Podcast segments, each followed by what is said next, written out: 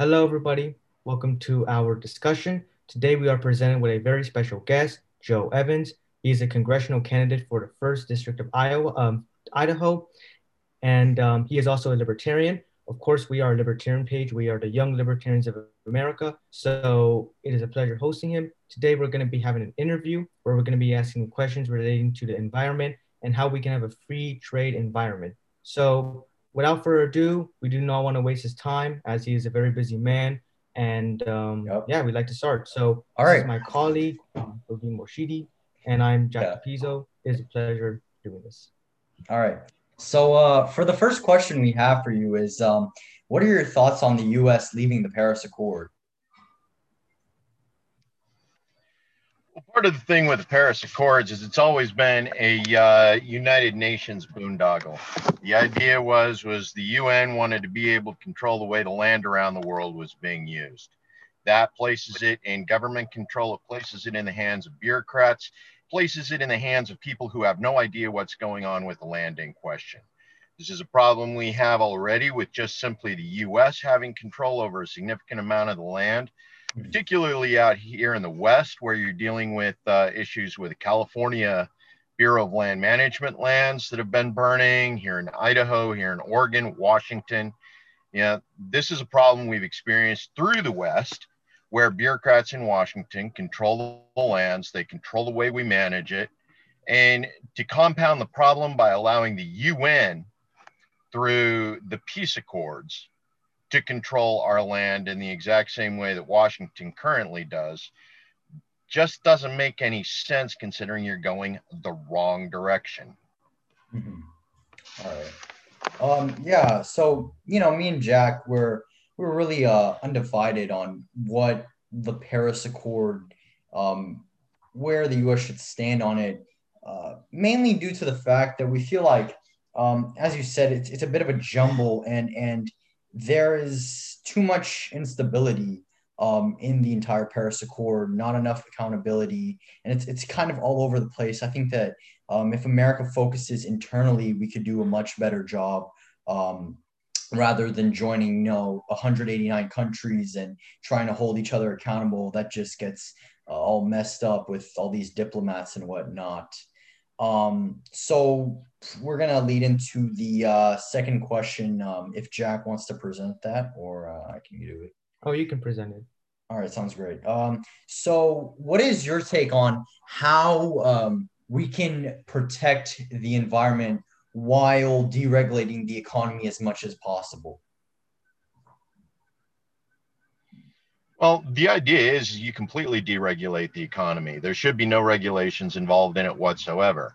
Mm-hmm. I'm a firm believer in Austrian economics. And in order to make that happen, you literally need to get the government completely out of the economy and simply allow the situation to develop itself. Now, a lot of the original use cases for regulatory agencies like the Food and Drug Administration, uh, you know, Drug Enforcement Agency, USDA, was because we simply didn't have the ability to inform people when people weren't using proper techniques. Now, in the years since those organizations have come about, we've adapted. Social media platforms these days are easily capable of disseminating the information out on bad actors in the economy. We go out, somebody doesn't treat us right, boom. You know, they're up on social media and they either have to defend their practice, fix their practice, or they're canceled. Nobody will use them anymore. So the current regulations, they're outdated, they're historical, and social media actually allows us to go into full Austrian mode because the people, the users, the client are able to disseminate their experiences with given actors very quickly and very efficiently. So when we get back into how to handle this in relationship to organizations like the Bureau of Land Management that control our land, especially out here in the West, and this is one of those things because the Bureau of Land Management is particularly a Western United States agency. So I'm going to default to that particular perspective on a regular basis simply because of where I'm from here in Idaho and the amount of land that is managed through the National Park System, Bureau of Land Management, etc. So, how do we take all of this land that was formerly owned and or is currently managed and owned by the federal government and or state agencies? The commons, you know, that land that's currently owned collectively by the people because we are a government of the people, by the people, for the people. Yes. Um, that starts to get a little complicated because how do you parcel out all of that land? And there's simply no one who's capable of managing it effectively. Now, you just can't get, hand somebody a million acres and say, hey, take care of this for us. Uh, it doesn't work that way. Mm-hmm. Um, yeah. But it's one of those things we need to start looking at a solution to, how to deal with it, so that we can maximize the use of that land so that everybody's able to use it, they're able to get something out of it, and they're able to make it perform the way it's supposed to, mm-hmm. Which is where we run into trouble with the last 40 years of environmental policies out of Washington, D.C. They've created a situation that's unsustainable, and it's literally blown up in our face these last 10 years with the number of wildfires that continue to cause problems there, as well as the way the land continues to be misused and mismanaged by bureaucrats and organizations like the Bureau of Land Management. Mm-hmm. All right. So, um, what we're basically understanding is that uh, you say that deregulating the economy um, to the max, so basically no regulation, and um, therefore you basically let the people um, mold the environment and take care of the environment and not misuse it um, because the people know the extent of where to go to, which we're personally firm believers in.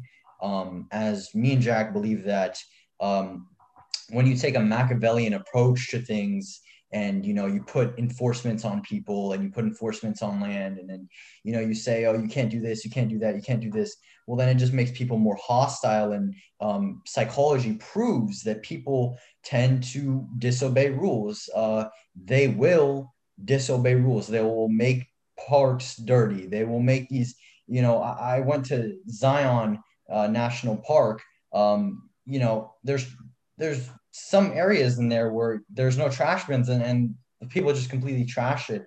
Uh, it's it's um it's frankly it's not the best thing to you know completely put so much regulation and control so many lands when that uh, as you said could be used um, by so many people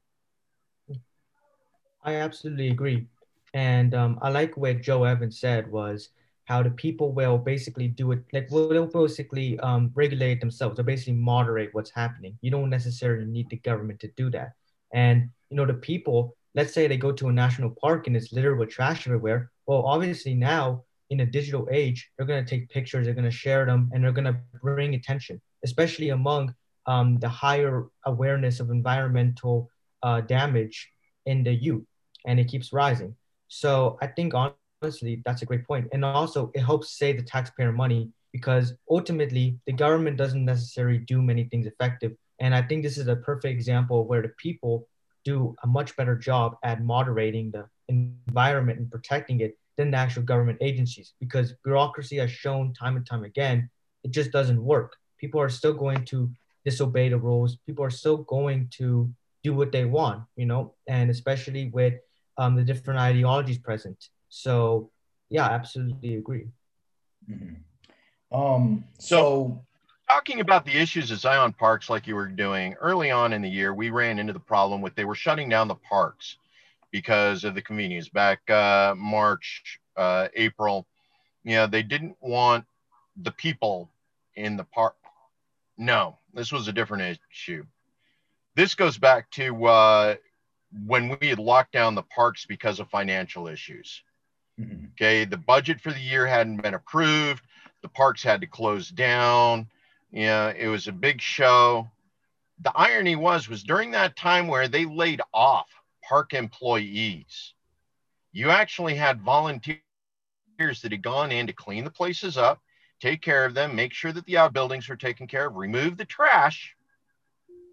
And a lot of these volunteers that came in to take care of this while the rangers were laid off or not allowed to work were actually harassed, ticketed, and in some cases even arrested for trespassing for taking care of the parks. Just what they wanted to do. They wanted to go in and make sure that the state place stayed pristine because these are national monuments, these are national assets. These were organizations, these were volunteers. Is one of those things that shows, you, know, if you allow the volunteers to do the things that they want to do, they're generally pretty good at making sure things happen. Where we start running into problems, though, is with the free riders.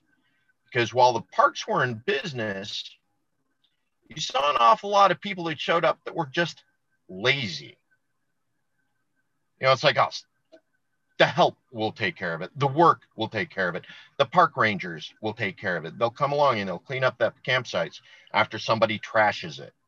Okay, so like your experience in Zion's Park, that was one of those situations they got those people who use those areas had gotten extremely used to the park rangers, you know, the government employees handling and managing that land because the government was paying these people to clean up after people who don't respect the parks. So this gets back to the equation where how do we continue to maintain things like the parks, you know, in a situation where people do appreciate them. And one is is to take the responsibility of the ecotourism that maintains these national wildlife areas and national parks off of the hands of the government. Mm-hmm. Allow organizations with an interest, with a profit to maintain, to set the marketability for these different areas, for these different parks. You know, what does it take to maintain Zion's Park as an ecotourism location?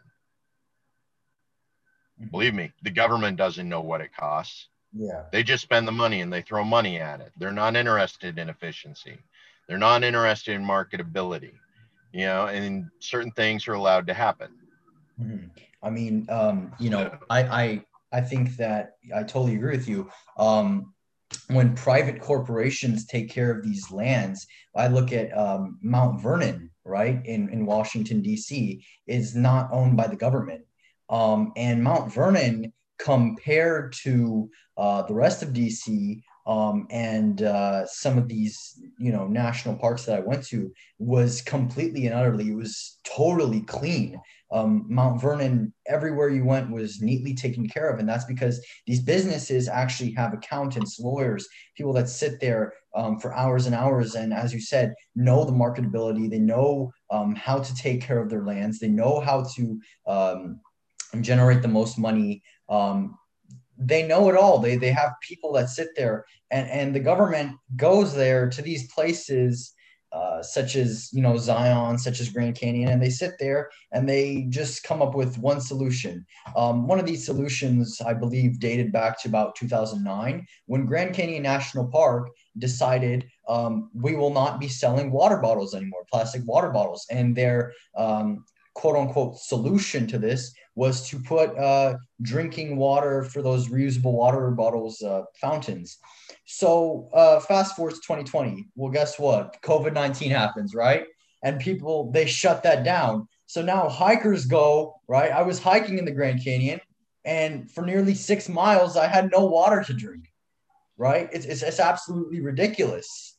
Um, they they come up with a solution, quote unquote, and uh, it it just totally it spoils itself. And when a problem comes they just say well deal with it right? Uh, it, it, it doesn't make sense at all. Yeah there's no flexibility in the arrangements you know they people aren't allowed to come up with options. It's like this is the policy and until we go through congress to change the policy you're stuck with the situation as it is except we all know it takes anywhere from four to ten years for policy to change in washington d.c and it's yeah, it's absolutely ridiculous. Um, so I think uh, we will head on to our third and final question of the day. Uh, Jack, would you like to present it? Um, I know that you were the one that wanted to ask the question the most. So, alrighty. How do we go about preventing companies from lobbying Congress to pass anti-environmental bills, such as permitting more than healthy fume levels from factories, while keeping their plants and business in America? This one is a gorgeous one. And the reason why is because it was actually addressed in several instances by our vice presidential candidate during the last electoral run, uh, run for. So, one of the things Spike Cohen talks about is that we go through and deregulate. What we then do is we place the onus on watchdog organizations, that's nonprofit organizations that want to make sure that the environment stays clean working in conjunction with stakeholders in an area like in the vicinity of these factories to police what's considered externalities. Okay, now these externalities are normally things that the business wouldn't be charged to deal with, such as if pollution happens. You know, businesses used to be, those businesses weren't charged for handling the cleanup which is why we ended up with a lot of Superfund sites.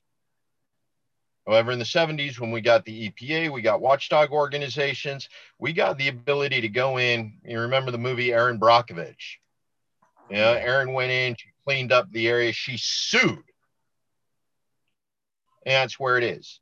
The people in the area, the stakeholders sued the company for damages. Okay, so that's what we get back to is we take a look at policing the externalities. You know, is the pollution resulting from these factories uh, carcinogenic? Is it going to cause cancer over the years? Is it going to affect the health of individuals in a community? Is it going to poison the water so that people have to import water in order to continue to stay and survive in the communities? So this is where we put watchdog organizations in and we sue when they go in and pollute and create those unsustainable situations. Mm-hmm. Okay, this is the employees that have to pay attention to what's going on with the industry. These are the community organizers, the watchdog groups, and in a certain amount. So if you put an industry, let's go ahead and take a look at forestry, for example. So forestry used to be a real big business here in the Pacific Northwest. In some areas, it still is where they've been able to acquire land and they continue to grow trees on that land for harvest, clear cut, replant, but that's industrial land. Used to be we were allowed to do all of this cut, replant on public lands, on managed lands with Bureau of Land Management and mm-hmm. organizations like that. So the idea is, is we sit and we continue to maintain those, allow companies to lease the land for a specific purpose so they can continue to get profit off of it with the ability to go in and recreate the environment for multi-use. So once every five years, an organization is able to come in and do a selective cut in an area. And while they're doing that selective cut for that season, the area is off limits. As soon as the selective cut's done, then you're allowed to start the ecotourism back up in the area. And this does two things. It continues to maintain the area for ecotourism because the trimming of the forest keeps it clean, keeps it neat, keeps the fire uh, hazards under control, and it makes the place much more pleasant for those people who like to come and visit. You're seeing a lot less underbrush. You're seeing uh, better maintenance for the wildlife bring in ranchers uh, in order to run ranches, cattle, livestock, rewilding of wild, rewilding of livestock, so that ranchers can, can continue to profit off of the land the way they used to back in the days. You know, let the cattle run, go out, collect them, bring them all back in. You know, so find a way to better utilize those multi-use lands and that may be simply turning them over to private organizations to lease that land out in the way the Bureau of Land Management is supposed to be doing it right now. Hmm. But we do that by deregulating. We get it out of the hands of Congress and we put it in the hands of the courts. We sue the industries that misuse and abuse the environmental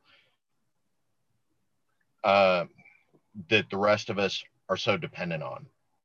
Mm-hmm. You know, as much as people like to say it's my land, you know, I can do with it whatever I want, there are certain things that we cannot separate. The air we breathe, the water we drink, the food we eat. These things are community resources. They will always be community resources to a certain degree. Mm-hmm. And if any of those three th- things are affected by the way an organization manages its business or its industry, the stakeholders that are affected by that particular industry, corporation, or company need to be able to come in and sue for the damages. I absolutely that agree. allows a lot more flexibility in the way solutions are managed, maintained, and incorporated in the different communities. Mm-hmm. I absolutely agree with your uh, stance and approach. I think by holding them accountable, but also not by being too bureaucratic, we're able to keep them, but we're also able to say, like, you have to follow these regulations or you will be held accountable. Um, I really agree with that approach. And I also kind of agree with the um, ideology where no company has the right to put anything in my body that I don't want to. No company has the right to put arsenic in my water that I'm then going to drink. And for that, I should have the ability to sue. Otherwise, they shouldn't, um, you know, they shouldn't be just uh, told off to go to another country. So I absolutely agree with your with your stance. Right. Well, uh, that was a very great uh, interview and discussion we had with you, Mr. Evans. Um, it was a pleasure having you. Uh, if you have any closing statement, um, this would be the time, and it would be a great time to hear from you. Um, so, yeah. Uh, Rodian, Jack, uh, really great having you guys invite me for uh, this discussion to talk about what we can do from an environmental perspective. You know, one of the things I want to go ahead and address here is the nature of the politics. Now, what we talked about just now is what we call a libertarian solution to the problem. And now there are other organizations that are very environmentally centric, very eco-centric. One of those is like the Green Party. Uh, you got the Sierra Club, some of these other organizations. So Green Party believes in localized control and localized solutions in very much the same way. The difference is is whether or not it's managed socially or collectively through some sort of pseudo bureaucratic organization, you know, such as a locally managed Bureau of Land Management or a locally managed Department of Fish and Game, you know, versus a fully privatized where the pursuit is the uh, profits or in some cases, if it's turned over to a nonprofit organization, you know, an aesthetic that that organization can afford to pursue. Mm-hmm. You know, so all means the libertarian solution is not the only option that's out there right now. And there are some that are reasonable. You know, even from a libertarian perspective, if you can get it down regional, you can get it down localized, where at least the community as a whole is allowed to put their input in, as opposed to the current problem that we're dealing with with Washington, D.C., creating these blanket policies that in some situations don't work and are frankly unsustainable. You know, so look at the libertarian solution. It is an option. Some people don't trust the pursuit of profit as a means to solve that, and that's understandable. But look and work with the people in your community because at the end of the day, those watchdog organizations that you create to maintain the discipline of the companies and industries that are working in your community are going to be needed regardless of how you approach the problem politically. Mm-hmm. Thank you. Thank you. Thank you. And